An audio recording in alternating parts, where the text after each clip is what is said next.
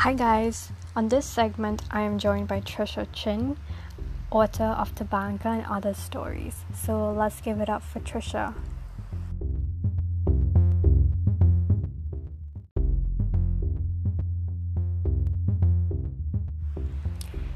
So guys, let me tell you a bit, a very short summary about Tabanca and Other Stories. So firstly, to begin with, Tabanca is actually a local term to a local Trinidadian term in reference to what people call as heartbreak, local Trinidadians. And secondly, um, since this collection is based on supernatural stories, it fo- um, features um, local Trinidadian folklore characters, which is like Papa Bois and the Soucouyant. And basically, this book is described to be when you're reading it, you would get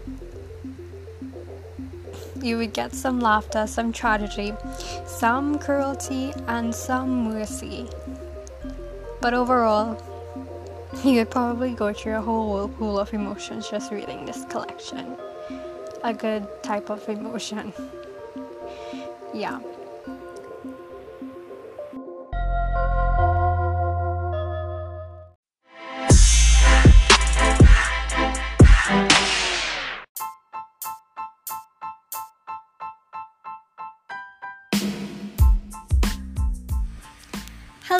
Would you like to introduce yourself to the audience before we begin? Hi, Amina. My name is Tricia Chin. I am an attorney at law by profession, and I recently wrote a book called Tabanca and Other Stories. Okay, awesome. Um, so is it your debut book? Um, I had a book from before. It was on public procurement, Mm-hmm. but it was only published because at the time there wasn't a lot of information available Mm-hmm. publicly on procurement.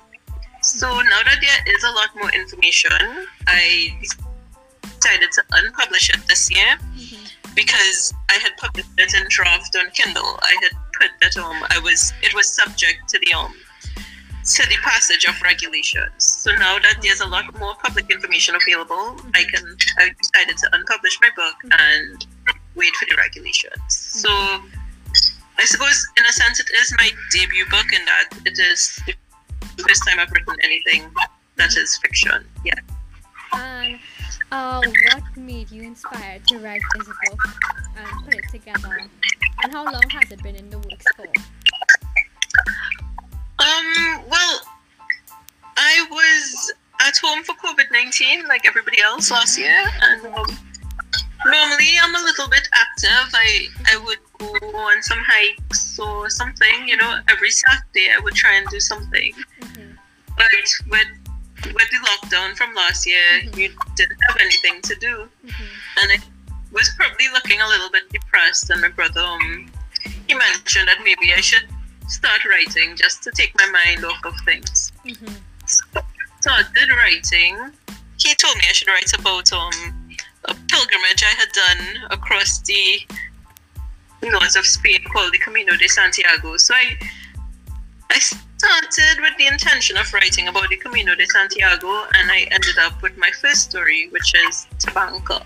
Mm-hmm. So these stories I posted, I would post little bits on Instagram and on WhatsApp and stuff. Mm-hmm. And I realized this year around May that um, I was coming up to my one year anniversary Mm-hmm. because I first posted June 30th of last year. So I said, okay, maybe let me um let me try to get these things, these stories published Mhm. this year. Mm-hmm. So it's about a year now. Yeah. That's good because for me, I have been writing a collab for what, almost three years now, and I mean, you know, I mean, yes, life circumstances and stuff like that, and I'm writing some other stuff, but I, think for me, I realized that um, I've been spending majority of my time writing poetry, and I didn't put enough time in um, writing stories because recently I'm trying to write out uh, a story and I'm like this story is missing something like the structure of it is missing something but um um, before compiling all these stories and stuff, did you have like a background in writing in terms of writing stories previously and um, collecting them into like a book or something? Mm, I can't say that I had a that I have any sort of background in fiction Mhm. whatsoever. Um, no, I mean my my last experience with fiction, which is literature to me, would have been in secondary school up till form five because after that I did things that um things that are more fact based like history, economics, geography, and then I did law after. So um I'm not really familiar hmm other than reading it for myself for my personal use. I'm not someone who has really sat down and studied the art of um of crafting stories. Okay. And well, you self-published the book, right?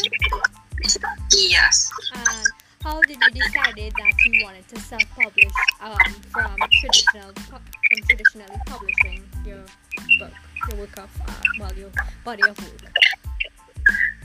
Well, when I started doing the stories last year, hmm I'm, I'm on LinkedIn. So I would have seen some persons put up their their publications last year. So there is one book on the Millennial Mind. Yeah.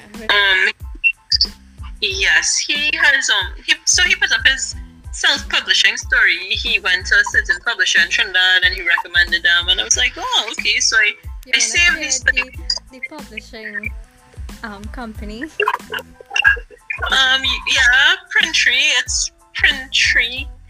Um, Like the tree, T R E E. yeah, Okay. T R E. Yeah, like tree. Yeah. So yeah, so I, I just said, okay, you know, if I ever, if I ever get there.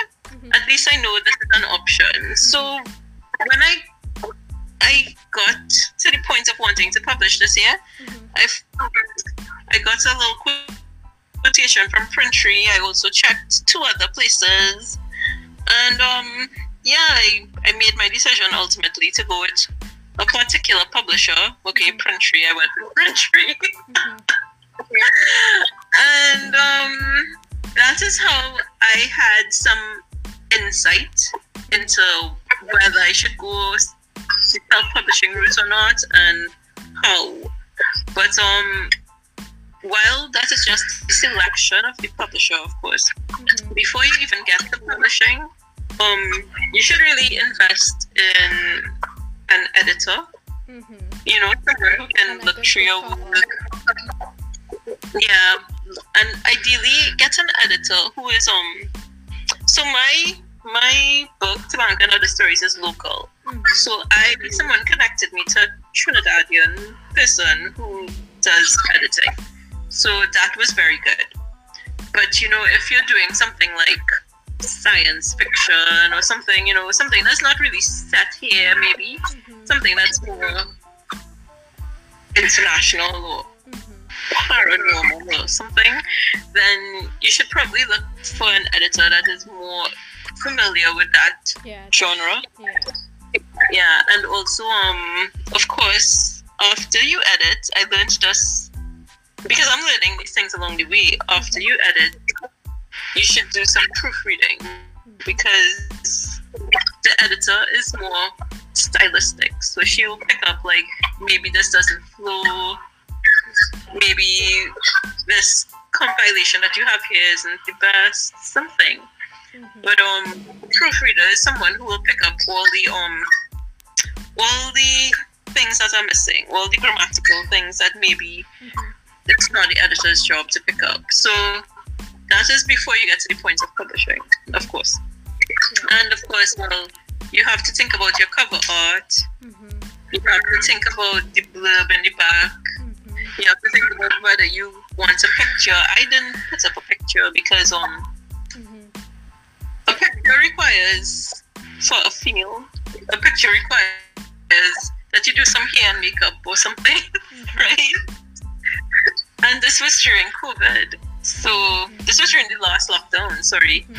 And nothing was open. Nothing is still open now actually. So I just went without a picture. So there are lots of things that you have to settle before you actually get to the part where you have something in print. And Yeah. You know, it's just things, but those are the fun things I think. They are a little bit frustrating, hmm you know, to get what you want exactly. But um by this point you've already finished. You've done most of the hard work, so you can just relax enjoy that part when you get to it. hmm Before I get into the cover aspect of it, um, what I want to say is that I didn't realize you fully self-published it in well, locally in Trinidad.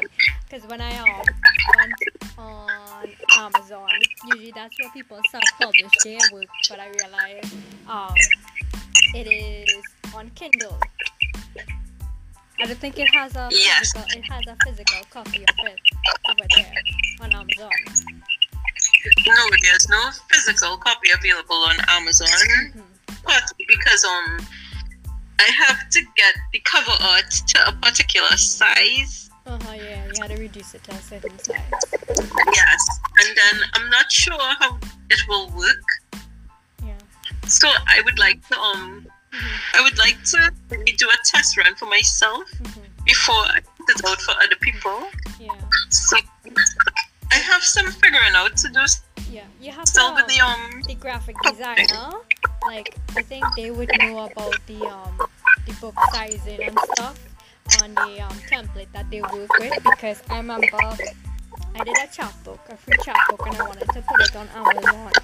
But I couldn't do that because they were asking for certain um things on it. But um, Yeah. I had the I was going through it, going through the aspects, the different aspects of it for the book cover and stuff. And I think where um normally when you see the books that they have, you see the front and back, like the, like it's like a square. yeah. But um, you just have to upload the the sizing and everything, and then well there you have it. Yeah, because they have the um, the different book sizes and stuff, and you have to apply it to your cover using that kind of template. Okay. Yeah. Alright. Um. Well I just have to you know, it's just getting to the point mhm. of doing it. I mean I really yeah, Mhm. I have to get to that point. So I will get to that point soon. Don't worry.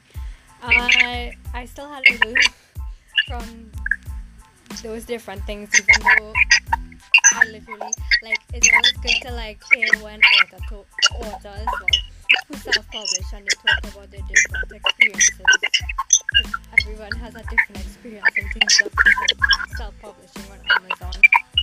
Um, but yeah, I wanna ask, you know, the book cover is marvelous. Um, who did it for you? Uh-huh. This is a good question. Um I had originally Mhm. I had my own cover, right? But it was the same idea. It was a red cover with a black tree and white white font. Mhm. But it was very, very simple. Oh, Because I had asked one of my friends to do it for me, but he um he was too busy and important, so he told me just do it on Canva. oh yeah. So I did I did it on Canva, right? But then um my brother Mhm. well, my brother seems to know all these, know everybody, right? He um, he asked around some of his friends, and one of them took what I had, Mhm. and he made it into exactly what I wanted. Mm. So that was amazing because, like, I I tried to explain that I wanted the tree to be most of the um cover, and that I want a girl under the tree. Mhm. But so people were like, okay, you want a girl reading a book? And I was like, no, I don't want a girl reading a book. You want a girl with a hat? No, I don't.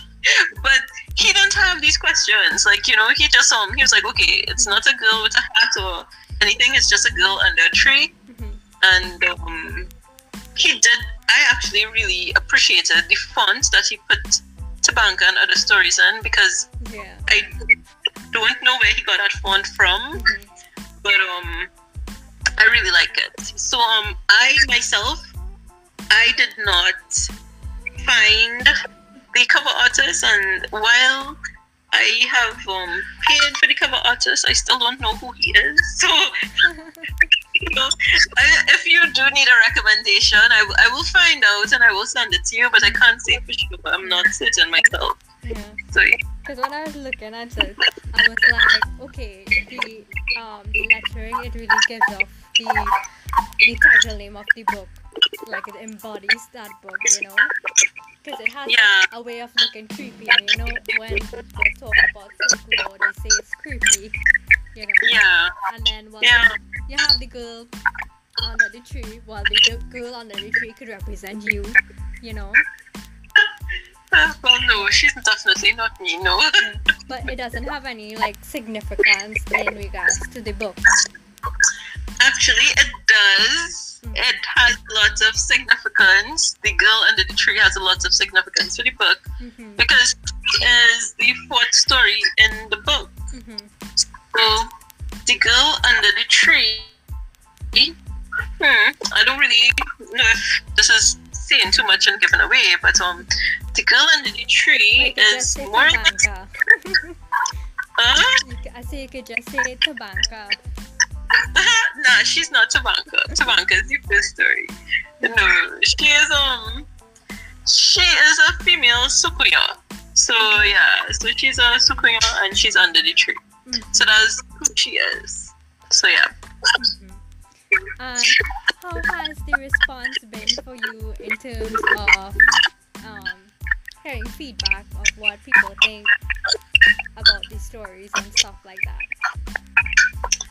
Well, well, like I say, it is self-published. Well, like we both say, it is. That's a that's not something we can escape from. Yeah. So of course you wonder, you know, hmm, Mhm. Who is going to like this, right? Yeah. But before I self-published, um, I did put up um, I put up some pieces, some parts, excerpts on um WhatsApp, Instagram, and sometimes I would put little comments Mhm. on stories and stuff. Mhm, If you want to read the story, just send me a message, and I would send them the um PDF so they could read. mhm. And generally, everybody was, you know, they were they were very kind about my stories, and of course, I was like, are these people just being nice because they're my family and friends? you know. but so far, I mean, of course, my family and friends have purchased Mhm. my book, Mhm. but also other people who have only met on Instagram, and some of them I meet after they read my book. Mhm. They seem to enjoy it, so that is something that I I didn't really anticipate Mhm. because of course I'm never sure. You know, I mean, you can't be sure whether you're self-published or not self-published. Yeah. You can't be sure of the It reaction you time to build. Yeah. time to build. Yeah, Yeah, so yeah. I'm surprised and pleased by the reaction, and I'm glad that people enjoy it. I'm really glad. Mm-hmm. Yeah. Um, because I think I about you Ambika. I don't know if you know about Ambika. Um, Ambi Reads. Yes, of Yeah, course, yes. yeah. I'll. Um, also, do you know about the Read Caribbean tag?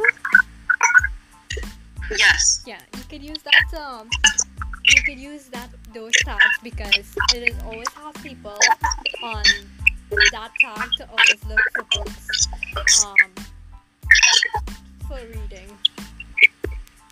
Yeah. Yeah. Yeah, but I I'm kind of late to this Bookstagram life. Like no, I do. girl, no. Don't worry, you ha- it have space for you, room for you. Okay, well that's good. Yeah, That's good. So I'll jump on the tags. Yeah. I mean, obviously, you. I mean, like, cause I remember when I was telling you that you have to like, um, the Goodreads to make use of the Goodreads so that people can put your book on one to read so that it can come up as a recommendation for other people. And I Yeah. don't think a lot of people who do self-publishing know that well. So sometimes I just tell people that because I think um I don't know how I, how I came across that. I think someone told me that, or I read it somewhere, but it, I had actually seen the recommendation was actually sh- um, show up. Oh, Yeah. well, yeah, that's good. I um, I do check Goodreads because you do see the um reviews and stuff. So Yeah. And then like you know they have like um I think with Rebel Woman Lit they started to have like um like they I think last year I really heard about her when they really started to build up on stuff and they like do like little Caribbean stuff for the writers and um stuff because normally you don't hear about those things but it's a nice thing to see. hmm, okay, well, I will I will check into it. Mhm. That's the next thing. Like, it's so many things to check into. Uh. Yeah, and the, the thing about it is too that you should make use for um, more than one platform, Oh, you mean like um, like, Like different like Facebook. like Facebook, Twitter, Instagram. I know some people that start YouTube, but some people who have time for that have TikTok. Like I have book TikTok, book TikTok. community, and um, ready for TikTok, you know. Uh, you don't need to show your face or anything. You can just show the book, like make it kind of artsy and stuff. You know. But I will I will check it. but you could do it in a way what platform you want to um work on that's good for you. I do have Twitter, but I'm not so yeah um I'm not so so much into the Twitter. But I'll yeah, Mhm, I'll get Mhm. I'll get some more yeah because recently I started to use um Pinterest Pinterest. yeah I thought just for like um furniture and stuff like that. no it have it have a, a variety of different things like recipes exercising books yeah I started to make a, a poetry a Caribbean poetry thing and I want to make a um a Caribbean stories so I'm compiling books from Caribbean authors and I think um I did a a trend recently with songs of Caribbean writers. I think no with Yeah. letters that have the same letter between with songs and a novel from a Caribbean writer. What? That sounds very exciting. That was on Twitter. Like on Twitter. Oh my gosh. Well I have to check. I did a um I did a previously I did a what a recommendations for Caribbean books, the same thing like that, but I mix it up with different um different artists. Cause that one I did on Twitter was a Pacific artist that I did. I haven't I didn't do um a lot of um that, but that wasn't a podcast, a previous one. Hmm, I will check it out. Yeah, because you know, it is really it is really good to see all these um all these different types of things that you can read Yeah. that Caribbean. mhm, And it's not just like, you know, not just the books and the short stories and stuff like that, it's the poems and mhm. there are some people I follow and I don't think they're even published as yet or they're not Yeah. That route as yet. A lot of them have I a lot know. of freebie stuff as well. Yeah. and some of them like the publishing too we don't really have like a, a publishing house here you know and I mean, Yeah, it's some hard to, Can encourage you, I think. Yeah. it is hard to get published within the Caribbean itself because the only video probably get published by uh one percent is like if you have a really big account and these people decide to um invest in you because they see you as profit. Well, Also, a yeah. following account. Yep. yeah. Yeah, because they have to give you a book deal and then, you know, Mm. they have to spend like marketing on you for years because it's not just one or two, three years. Know? Mhm. Yeah. I mean, cause yeah, it's a lot. It is a lot, but you know, hmm it is, it is a, a body of work. hmm So it deserves to be to be treated like the that it is. You know, I mean, I'm not talking about my book. I'm talking about anyone's. You are published by a publishing house or self-published, you know, it is something that should be taken very seriously because, I mean, okay, not all of us, of course, love VS Naipaul, obviously, but Miguel Street, like, one of my favorite characters was Hat, and sometimes, like, I can just hear Hat, um, you know how he had a very um abrupt way of speaking, very short. Granted, I feel like um Naipaul kind of let the man down, how he made him turn into some kind of wife beater in the end. I don't know how that happened because that didn't seem in tune with the rest of his character, but um, but that is a snapshot. So that is an example. V.S. Naipaul is a snapshot for us Mhm. for what it was like in the 40s and a brighter sun is also a snapshot for us. I think brighter, a brighter sun was also in the 40s or the 50s. I- You know, so you don't know. Yeah. You don't know who might be reading your work or stuff Mhm. So 30 years down the line, you may be representing a particular time in history Mhm. for our country. True. Yeah. You never know if you'll win the Nobel Prize or something, or some award. But um, Well, the thing about this too is that you have to keep like you have to keep on being consistent. That's the only way, you know.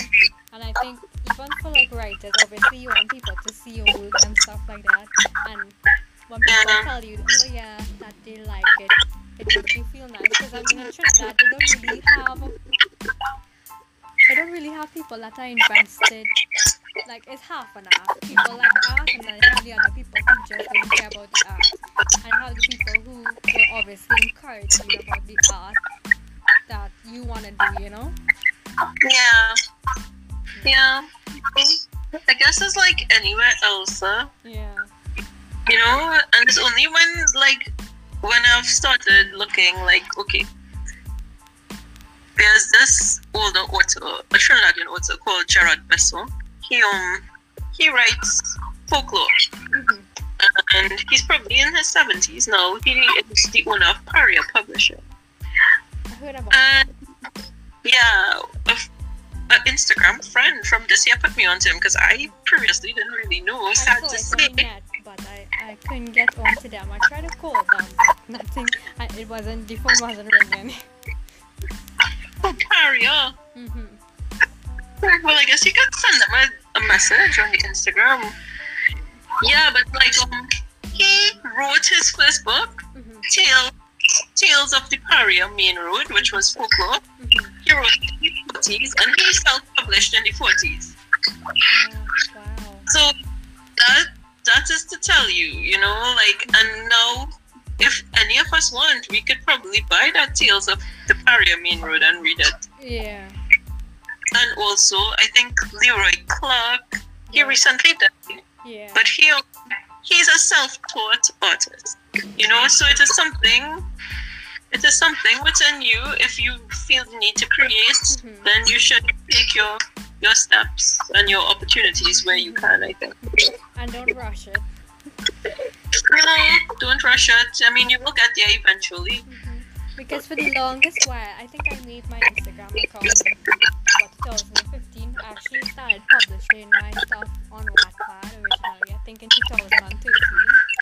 I didn't. wow that, that's a while yeah, I didn't that much had like um stuff that I compiled, finished work mostly. I didn't have any finished work on written paper or, or on or put online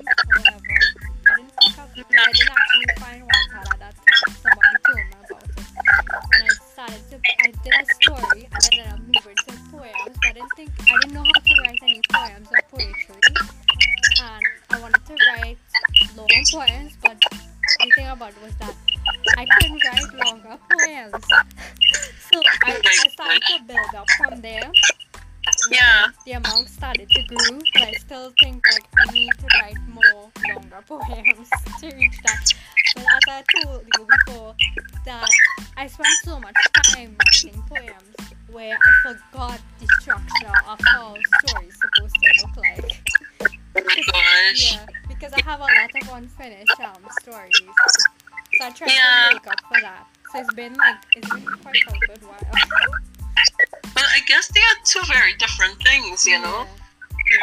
One poetry seems more fluid, Yeah. yeah. and stories are very structured. So it's you know, it's I guess it's hard to switch between the two. Yeah, a lot of people don't like the concept of um, poetry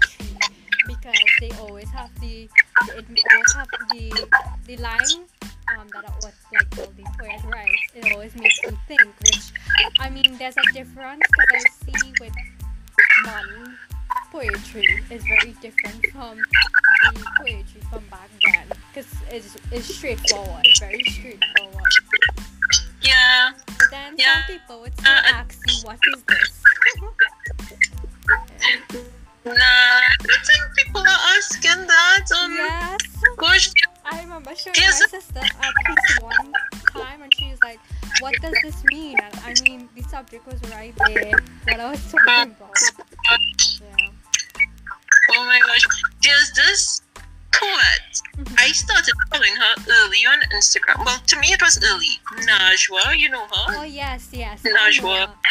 She was a self-published poet. Oh, I didn't even know that part. Yeah. I just know she put her stuff on Instagram and Uh-huh. her stuff got so popular. Yeah. So, so. She was self-published. But it is, you know, um, it is, like you say, it is modern. Her stuff would be more modern. hmm It's a cleaner and simpler Yeah. poetry, but also it speaks to women. Mm. The stuff speaks very deeply to women. So, you know, hmm maybe it's not speaking to the people right next to you, but it may speak to someone else. Yeah. You know? Yeah. Sometimes it, it feels like a lot of resonance. Yeah, And then it have Yeah. people who might just click with your words. yeah, exactly. hmm Yeah, never know.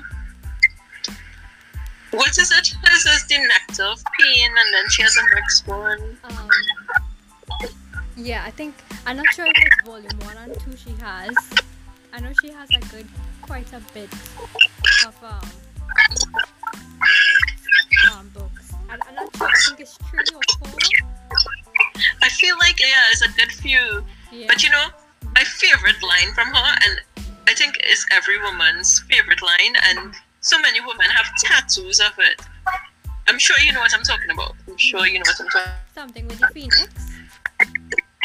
Well, okay, not the phoenix. I don't know the phoenix. Yeah. It's this one. Um, these mountains, these mountains you are carrying, you are only meant to climb.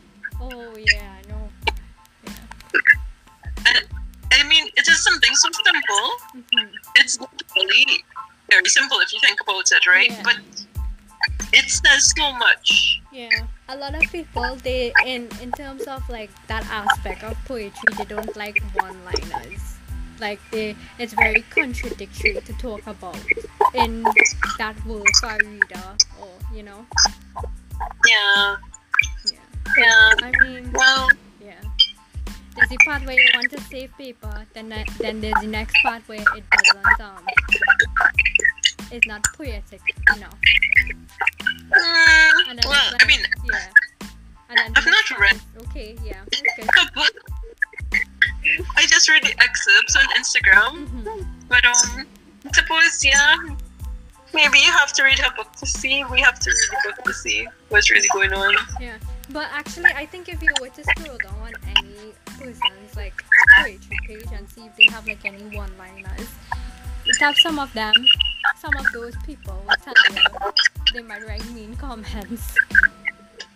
Oh my god. There was gosh. this one person. I was like, um, I put on my story. I was like, well, I don't know if um, if you're like this or something. And the person was like, then um, there was like, don't write.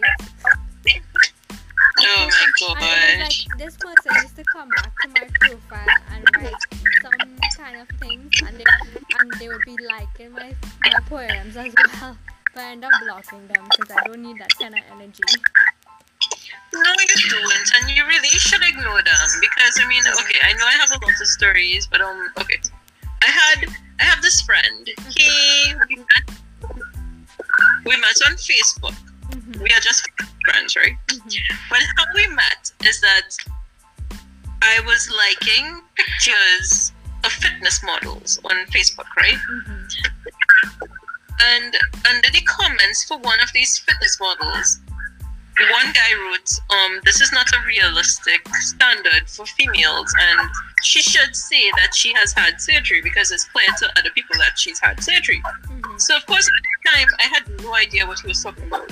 So I continued to see what he was talking about. And of course so many men jumped on his comment and insulted him. They called him baby toe.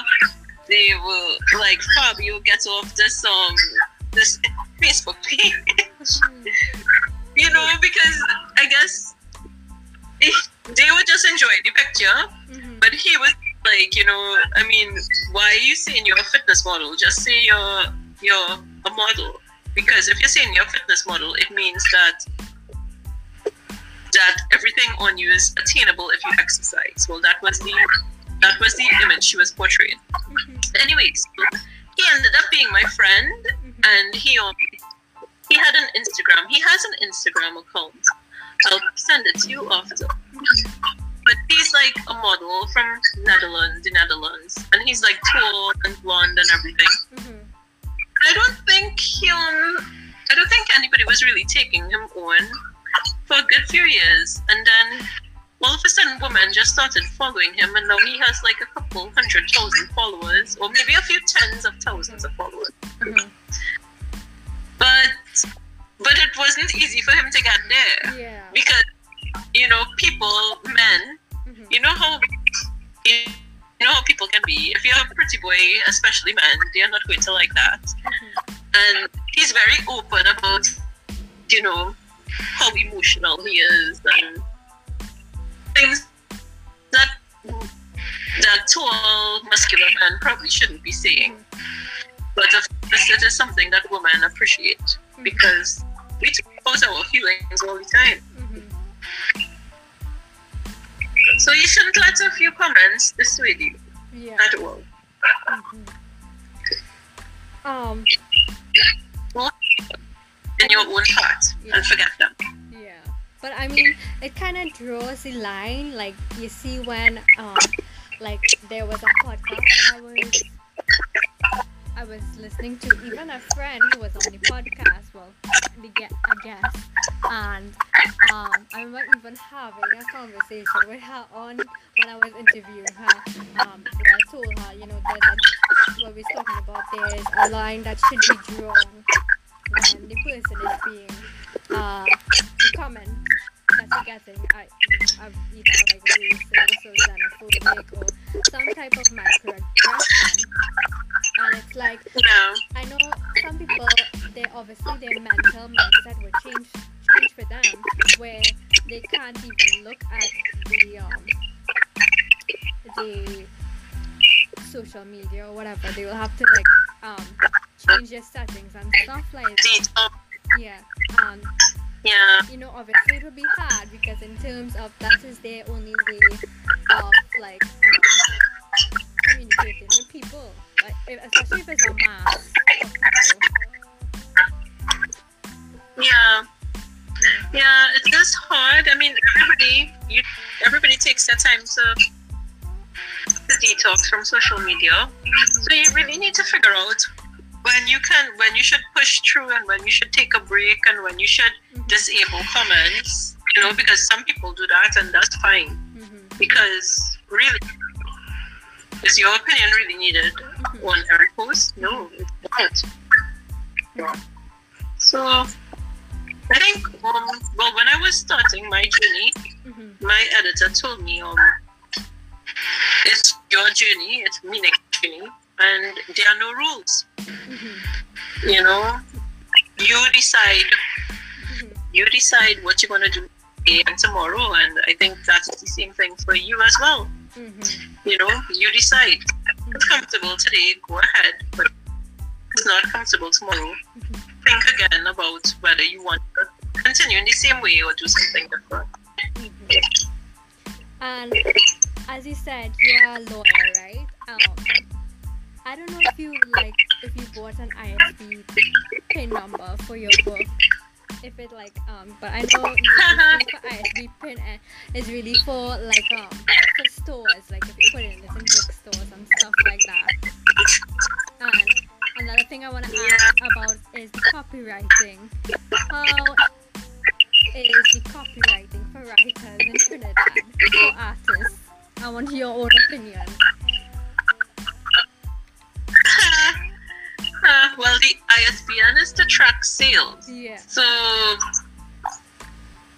it's probably if I ever get to the point where I need to track sales, like I'm selling Real Plenty,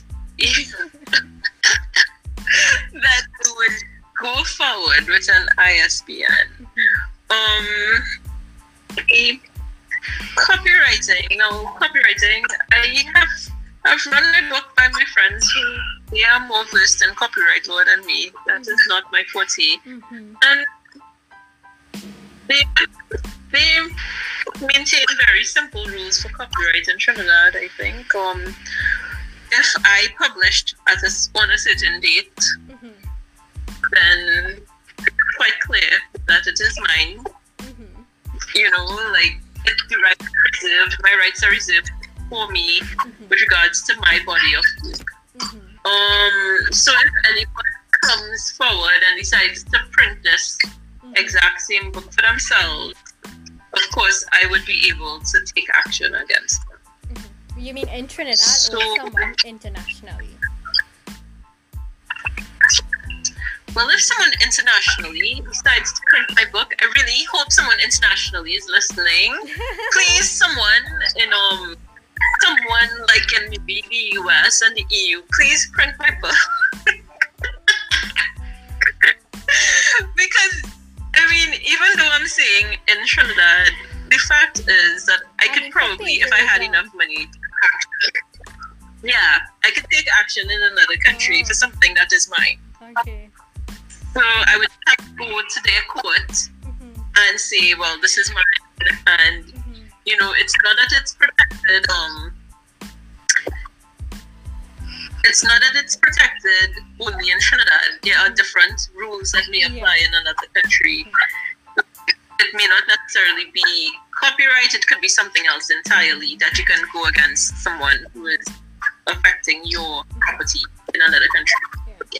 Because I know there are books that are popular and it's online. It is online so that people could read. So I'm like, Oh, you mean like um the free libraries and stuff, or the no, um no, no, no. pirated stuff? Be pirated. Because I remember there was a writer who I know. I mean, I think she's fairly popular, but not popular, popular. But and um, she was upset that they put her um her body of work on a, a website, you know, where people could read free stuff, but she's not getting any money from it, you know. Because as they said, exposure doesn't pay bills. Oh gosh. Yeah. Huh. Well, I think pirating is a thing that you really can't escape from. Huh? Mhm. It, because you're thinking it's just books. Yeah. Last year, one of my friends sent me a bottle of a picture of a bottle of alcohol, hmm and I was like? "What is this cannabis infused absinthe? What? Where did you find this?" So I went and googled, and I was like, "Wait, this is this, but what he had did not look exactly the same as what was for sale." hmm So apparently, there's, um, there's a good trade in counterfeit alcohol. hmm There's, I think people have other counterfeits as well, of course, clothes. So Yeah. pirating is not just books. Yeah, definitely. It has a, a, a particular website that they just, um, I don't know, like they just copy and like they just copy people's work and put it either on t-shirts, mugs, or keychains, or phone case, and they don't get nothing for it.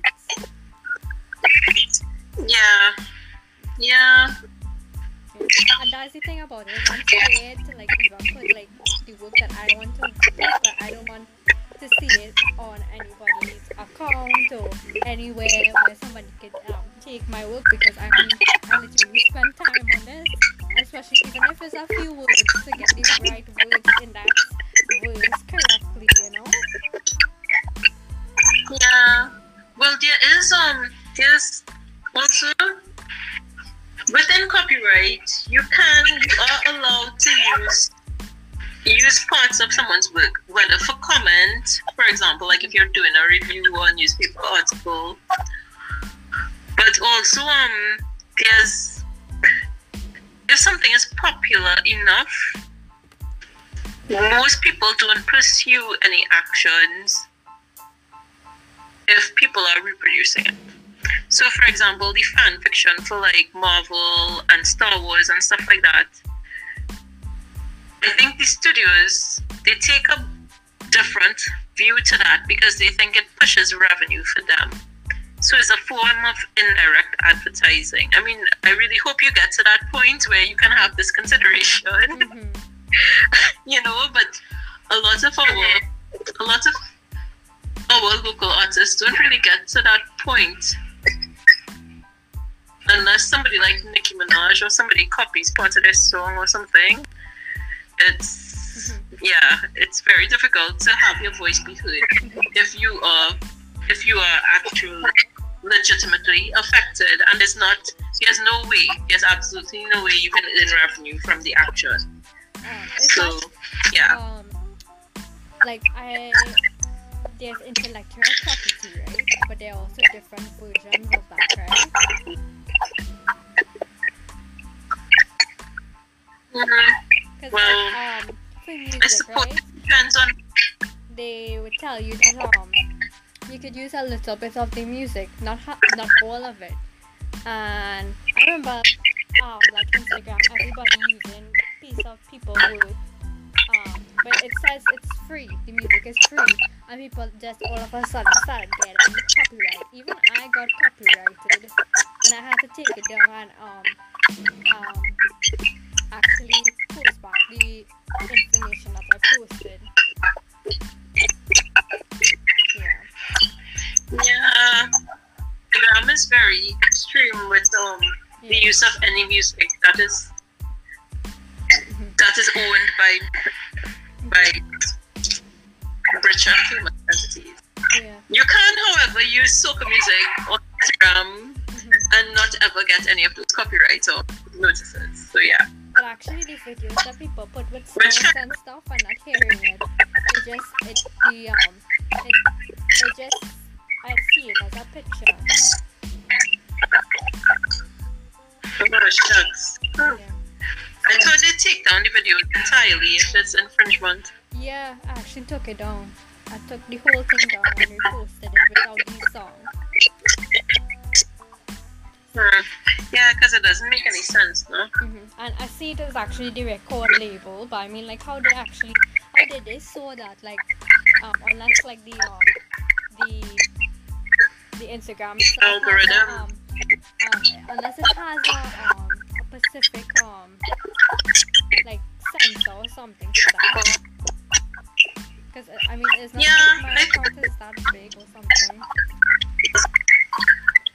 I think they do have their their ways to know if you're using their music. Yeah. Oh, it's beyond me, hmm but it must exist because you get those notices very quickly. hmm There's a very good tool, whatever it is. Mhm. Um, so I want to jump back into your um your book since it's called Tabanca and Other Stories. I want to ask you, and it has a um, a mix of folklore, our local folk folklore. Um, I want to ask you, what is one of your favorite folklore characters you like?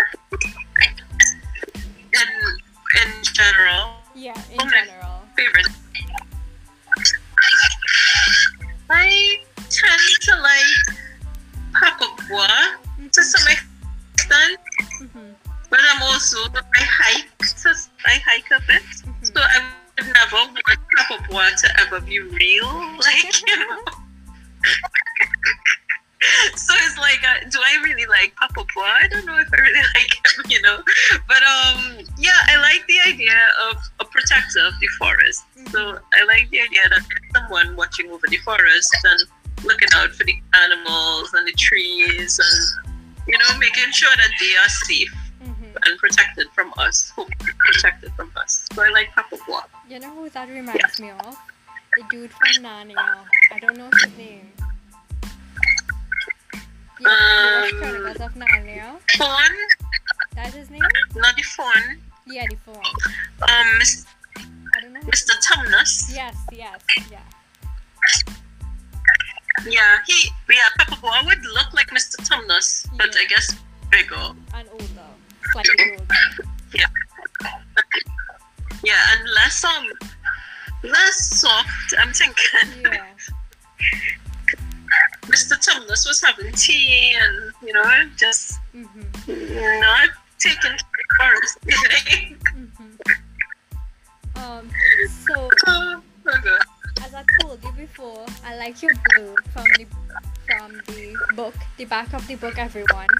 Um, what I want to ask you is that do you have any special characters that you like in your book that um that you think people could relate to or what?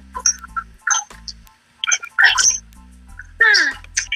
Well, I I like Malangwa. She's one of the main characters in the book. Mm-hmm. because I grew up with, you know, the traditional Caribbean grannies and, you know, Caribbean grannies, Trini grannies characters. And it's not just them, you know, you have the ladies in the neighborhood, things like people like that. So I like Malangwa because I think she puts these ladies front and center. Um, but I think there are a lot of characters in this book that people may relate to. So, um, Mm-hmm. Tabanca, Tabanca, relatable character. like to actually see Yeah. character is very interesting. Because I don't think people would actually come up with that idea to be like, okay, because Tabanca is normally um, seen as heartbreak, like an emotion, you know? Yeah, yeah, he's a feeling. Yeah, but um, he is he is. If you think about Tabanca, Mhm. he could be anybody. Tabanca could be anyone we know. Could be us. Yeah. So I think there are a good few characters in this um in this set of stories. hmm Yeah. And speaking of books, I know writing is different from reading, but are you a reader? Yes, I read. I read. Uh, I read as much as I can when I can. What sort of books? So that doesn't mean that I read? read all the time. I love fantasy. I really love fantasy. So, but I tend to um buy a mix of books.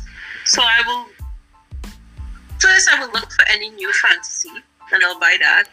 Mhm. Then I might be like, well, let me see what else it has in this bookstore, and I'll, you know, if something catches my eye, Mhm. because maybe it's about a country that looks interesting or Mhm. a story that looks interesting, I might pick it up Mhm. as well. Um, one series that I did not think I would ever like, and I thought I bought it because I watched the movie. Mhm. I watched Crazy Asians, Oh yeah. and I was wait, I I was amazed by that movie. I've probably watched that movie like twelve times at least. Mhm. But um, after that, like, I'm going to buy these books. So I bought all three of the books, and they were really good. You know, they were really good. Yeah. So yeah, I I may read fantasy, but I also read other things as well. And I, I do sometimes buy books from comedians, which is they are kind of fun. I have yeah, I have one from Amy Poehler. She was on um, Saturday Night Live Yeah. I know her. and Parks and Recreation. Yeah, and um, I have also. Hmm, who else I have? Well, right now that's the one I have, Mhm. but I had a few others that have since um sold because I tend to sell my books every year. I gather them up and do a book sale. Really? So I yeah. tried to sell mine, but it, I won't give it away and nobody does want one. I mean, not, not, they don't want any. So I'm like, do people in Trinidad read? But I, Um, I always look for new books too. Do it on maybe on your Instagram, but I used to do it in a marketplace in my old secondary school. I- so I used to do it in a very specific place. in those artesian markets for people, you know, they rather buy from the store. And the Well. Well,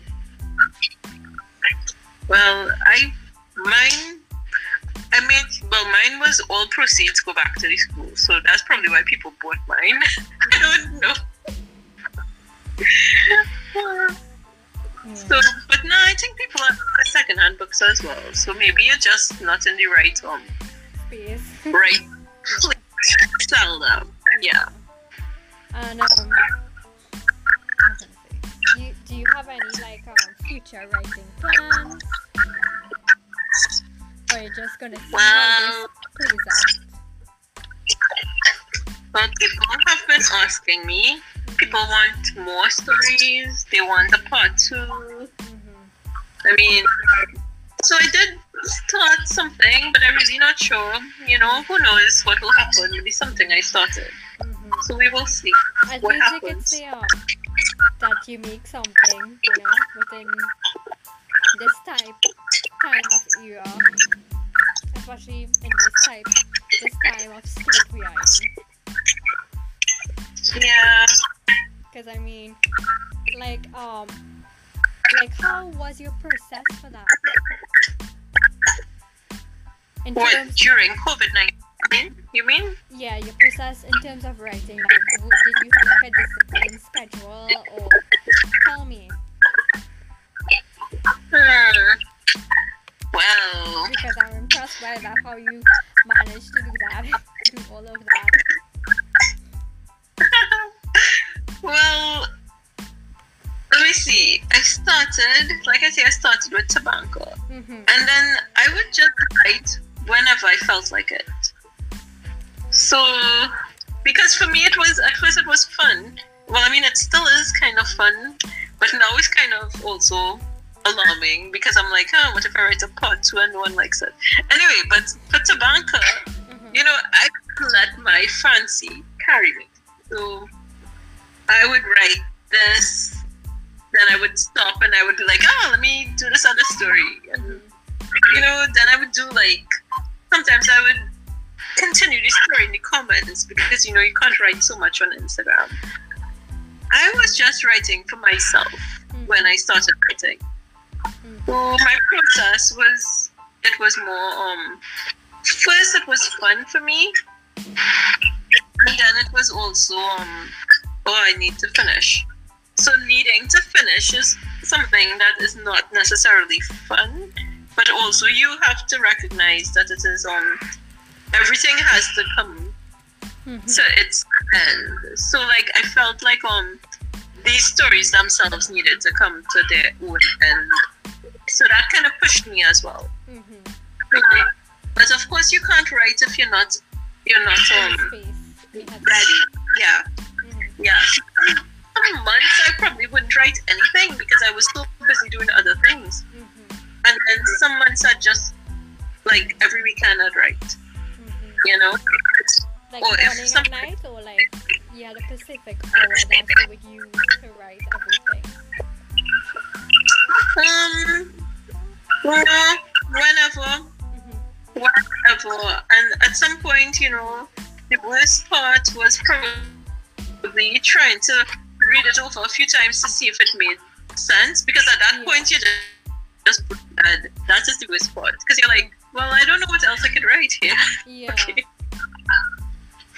Yeah. So because um, even with me, the, story that I'm writing, I reach on chapter three, and I'm like, I feel like I, I, I have written everything, but then I'm like, things are missing because I was like, okay, this going here, what I wanted in how this to go.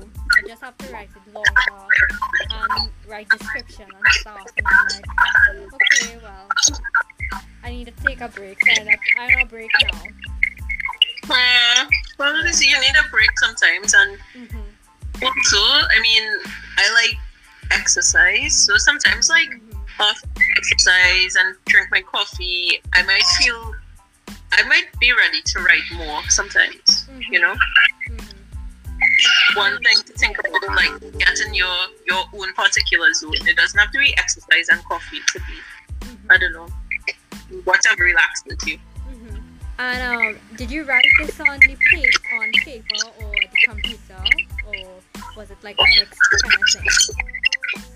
It was um it was my phone, Mm-hmm. it was my laptop, it was paper. Mm-hmm. So it was anything that I had to hand, more or less, yeah. Mm-hmm. And did you had like a like a, a like a plot board or like a idea list or something? You just have it there, you write it, have it there, and then write it on a piece of paper when it comes to you. Or Mm, what I had was basically like I say, I would write on sometimes I would write on Instagram first. Like sometimes I would compose a whole story based on an image. Because Mhm. that is how this came about. This was really just entertainment. Mhm. Um, so I would have those, I would have that, and then I would cut and paste it into Word, and then I would finish it. Mm-hmm. But of course, I wouldn't finish it completely because, you know, I would have other things to add later on and things to take out and stuff. But um, I wouldn't say I really had a storyboard because all of these stories came together. I did cut some stories from this, Mhm. so they are made two stories that are not in this series of stories Mhm. because stories they make sense together Mhm. but the other two don't really they don't really mix in with this so um, it's only like after i reached like maybe after i finished basically say the instagram outline haha very funny the instagram outline for each story and after i finished typing maybe two third way for all of them then I started to see how they came about together because because I was writing them all at the same time, they all interconnected with each other somehow. Because it was like, yeah, it was all. I didn't have one that I started first, so Mhm. started it out. Right? And that's the thing about writers, huh? Uh, that's the thing about, especially people who want a good body of work. They, realize that they find ways to connect their body of work, whether it's like um short stories or a novel or something. Like they throw like little nuggets in there that has a specific connection with them. And Yeah, even to like when a writer writes new pieces of work, it still like a little connection in between. I like when Yeah. they go back and re like go back into their older work and write pieces from it. Because like you said, like you have two older, two other sorry, two other stories that you didn't use. So you never know if you might use those two stories and extend from there or whatever it might be from, you know? yeah. It's really weird how these things come together. So Mhm. I even know myself.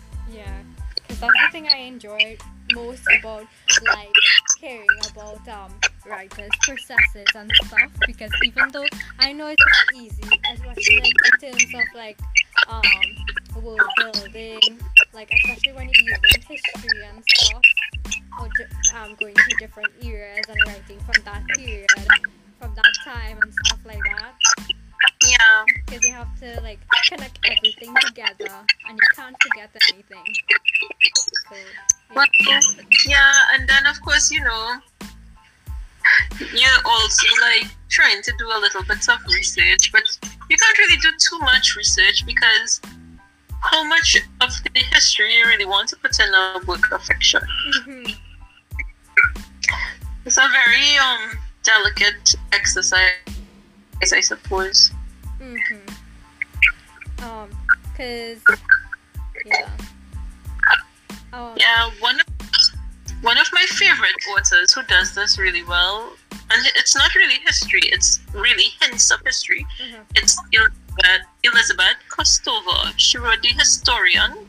I've never heard of it. Well, you could, if you're interested in, it's set in Eastern Europe and like the. Cold War times. Yeah, and it has a little bit of fantasy in it as well, so it's pretty cool. I'll definitely look for it. Um, Yeah. But that is like, how long has that book been published? The Historian. Yeah. Yeah, I actually don't know. I think I I may have bought it in 2015 or 2016. I'm not sure. Wow. I can't really see. Thinking it's an old book and has a film adaptation to that. No, no, I mean, no. Mm-mm. Mm-hmm. It's And, yeah. fairly recent. And speaking of adaptations, as you said, you watched um, Crazy Rich Asians and you read the book and stuff. What do you think about ab- adaptations from books? Adaptations for. From books. What do you think about it? Like, do you think you have a love-hate relationship with it, or you just love it? You'll probably just watch it, and then you'll be interested in the book after, or well, I mean, I think it depends on the book, right? mm-hmm, So, okay, well, I checked online for you. The Historian is from 2005. mm-hmm, I bought it 2015, so I bought it late. mm-hmm, So it's from 2005.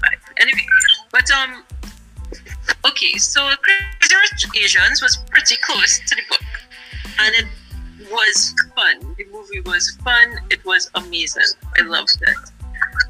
Um, Lord of the Rings and Harry Potter, they veered a little bit from the book, mm-hmm, they still maintain the core of the book mm-hmm, you know, like you still got the same feelings. Mhm. Even though these storylines weren't exact, it was the same feelings. So those movies were amazing and the books were amazing as well.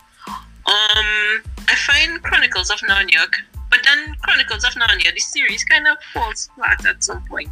So yeah. I guess um, you have to I'm sorry, I said that about Chronicles That's of okay. Narnia. It's okay. I read the book too.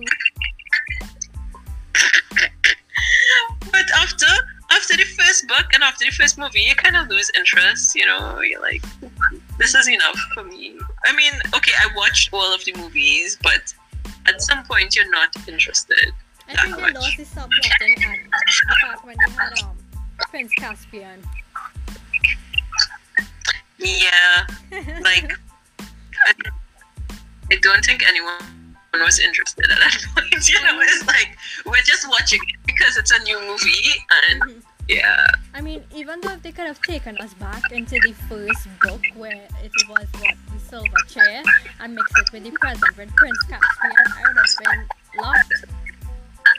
Because I found the silver chair had um it was the story was interesting because it talked about Aslan and the um the ice queen. Yeah. yeah, and they are definitely more interesting than Prince Caspian. hmm And what's her name? Susan? Yeah. But I heard that was um they were doing redoing over the um the show, but didn't hear anything. I don't know if you know who Well- Leigh Leigh Bardugo. No, I don't think so. She, um, she is a, I know everyone likes her work. She had a, a book. It's called Wonder Woman. It's not like Yeah. Wonder Woman. I think DC Wonder Woman. But yeah, she has Yeah. something like that, and she has she has a book called Shadow and Bone, but it got turned into a show on Netflix. I know. I know that um. I really should. I've seen that on Instagram. Shadow and Bone. Mhm. I don't think ever watched the Netflix show, Mhm. but I think I will check it out today. Thank you for, Mhm. for telling me. But I will check it out because I really do like um I prefer to watch fantasy. It's either fantasy or cooking travel Mhm. shows. So, You just watch any K drama. which is also fun. No, no, that's for your generation. That's for you young people, you know. Can't What wrong is wrong with K drama? I just watch all the Yeah. all the Asian shows. I mean, cause I mean, we started off with Bollywood. No, I mean, you know, I'm happy for you all that you're loving this K-pop life, and I don't want to know. The way you know, is like the way you know about this K-pop life. I don't know. No, I have a younger cousin. She's really into it, and it's just like, Oh. okay, BTS, nice. I'm happy. Whoever, Mhm. they are really amazing. They Give a lot of charity, and they're the best boy band ever. Great. Actually, I grew up with knowing about K-pop. And only the only band I knew was Girl Generation, and only until like my friend told me about BTS, then yeah. But I, I the reason why I like them is because the music that they um they have in their music, the messages that they have is because it I find so much relevance with it because at that time there was nobody like who was putting out songs like that. You were only hearing pop music, pop music, and it didn't have any like message that anybody could like relate to. That's why. Okay, well, Yeah. I thought it's because you also thought they were cute as well, but you know, I don't, I don't know. Nah. I don't know. I never really used to like look at that. I have no idea. Yeah. But I mean, it's has like people who are like literally older, like like 60, 60 years and plus, that like they get their their message and stuff like that, and I'm like, I'm just like in awe. Yeah. Yeah, I'm in awe too, you know. it's a what? Yeah, because you've never seen that. You've never seen it in US. Never seen anything like that in the US. Especially how their fandom build, helped to build them up. That was nice to see. Uh, Yeah. well, Um, I'm not, I'm not a BTS person, so I'm, I really, I'm actually over here. But I do like one Asian singer, and I follow him. His name is Benjamin Kheng. He's like a singer, comedian kind of person, and he's yeah, he's nobody knows who he is, so uh, I'll keep following by myself. His name is Ken. Me and the con- Benjamin Ken. Kheng, K A G N G, Kheng. Okay. Mhm. Yeah, I have um, I have a little clip from him. I might post it tomorrow, and I'll tag you in it. Mm. Yeah. Yeah, look at it because I always like to listen to new recommendations, anything new. Yeah, it was a very nice song I heard him play, and he, I think he plays the piano, he plays instruments, and he sings. So you know, Mm-hmm. it's not a very produced song. Uh huh. It's pretty nice. It's soothing. Uh-huh. Um. Yeah. So this concludes it for our conversation. Um, is there anything you would like to plug before you go? Oh, I would, I would like to plug my book, please, please. I would plug my book. Um, yes. So it's Bankan Other Stories or my um Instagram page because I'm really struggling to get to 500 followers. you know, I just need 15 time. more followers. Don't worry, you'll reach there. Yes. So I, I'm plugging either my book or my Instagram page, whichever. Also, too, you Yeah. want no empty followers. You want engagement. This is true. Empty This is true. they don't do nothing for you. Trust me. Yeah, you'll just have them there, like not communicating or doing anything. I'm Mhm. sure. It's good to even look at other people's work and comment, and other people comment. But then there's also the people who who don't even like that. They might think you're up to something, which is not a bad way to think. Because I mean, if you don't put yourself out there like you did when I asked you, you know, Yeah. But then it's like you know, Yeah. don't treat the person like if they are not going to. You know. Hmm. Well, I think maybe because people are so, you know, Yeah. not trust anymore. Yeah. Like, I mean, okay, you're a female, young lady, so I'm sure your dad's probably like, you know, why are you talking to these strange people on Instagram? Because I mean, even my dad was telling me that, like, Mhm. because I just somebody messaged. I was like, okay, I'll, I'll go deliver a book for them, and he's like, you know, you have to be careful with these Instagram people. He's not on Instagram, but you know, like, that's probably like what my mom would say too. exactly. Yeah, but you know, I mean, like can't blame them. are- Have all kind of people out there. Yes. Yeah, so I guess, you know, people have had their experiences, so that's probably why hmm they may be cautious and stuff. hmm I don't know. Yeah. But it is engaged. It is really excellent to meet nice people Oh God, yes. and to meet people who are interested and who want to have a conversation, especially now yeah. when it, you're not meeting anyone. Mhm. So yeah. it is very good. Thank you very much, Amina. Mhm. I feel as if I keep saying that. No, you said it thank you very much. Yeah. Yes, thank you for inviting me. I really appreciate it, and I really appreciate having spoken to you and, and you know, Yeah. chatting with someone who is young and hearing what young people think and have to say and stuff. Yeah. Old am I young? I mean, I'm not that young, but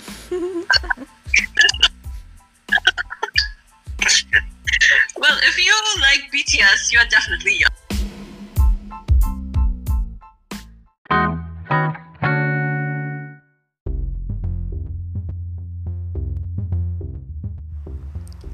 So we have reached the end of our segment, and I would like to thank you guys for tuning in, even though that we may have um, went off a bit of topic.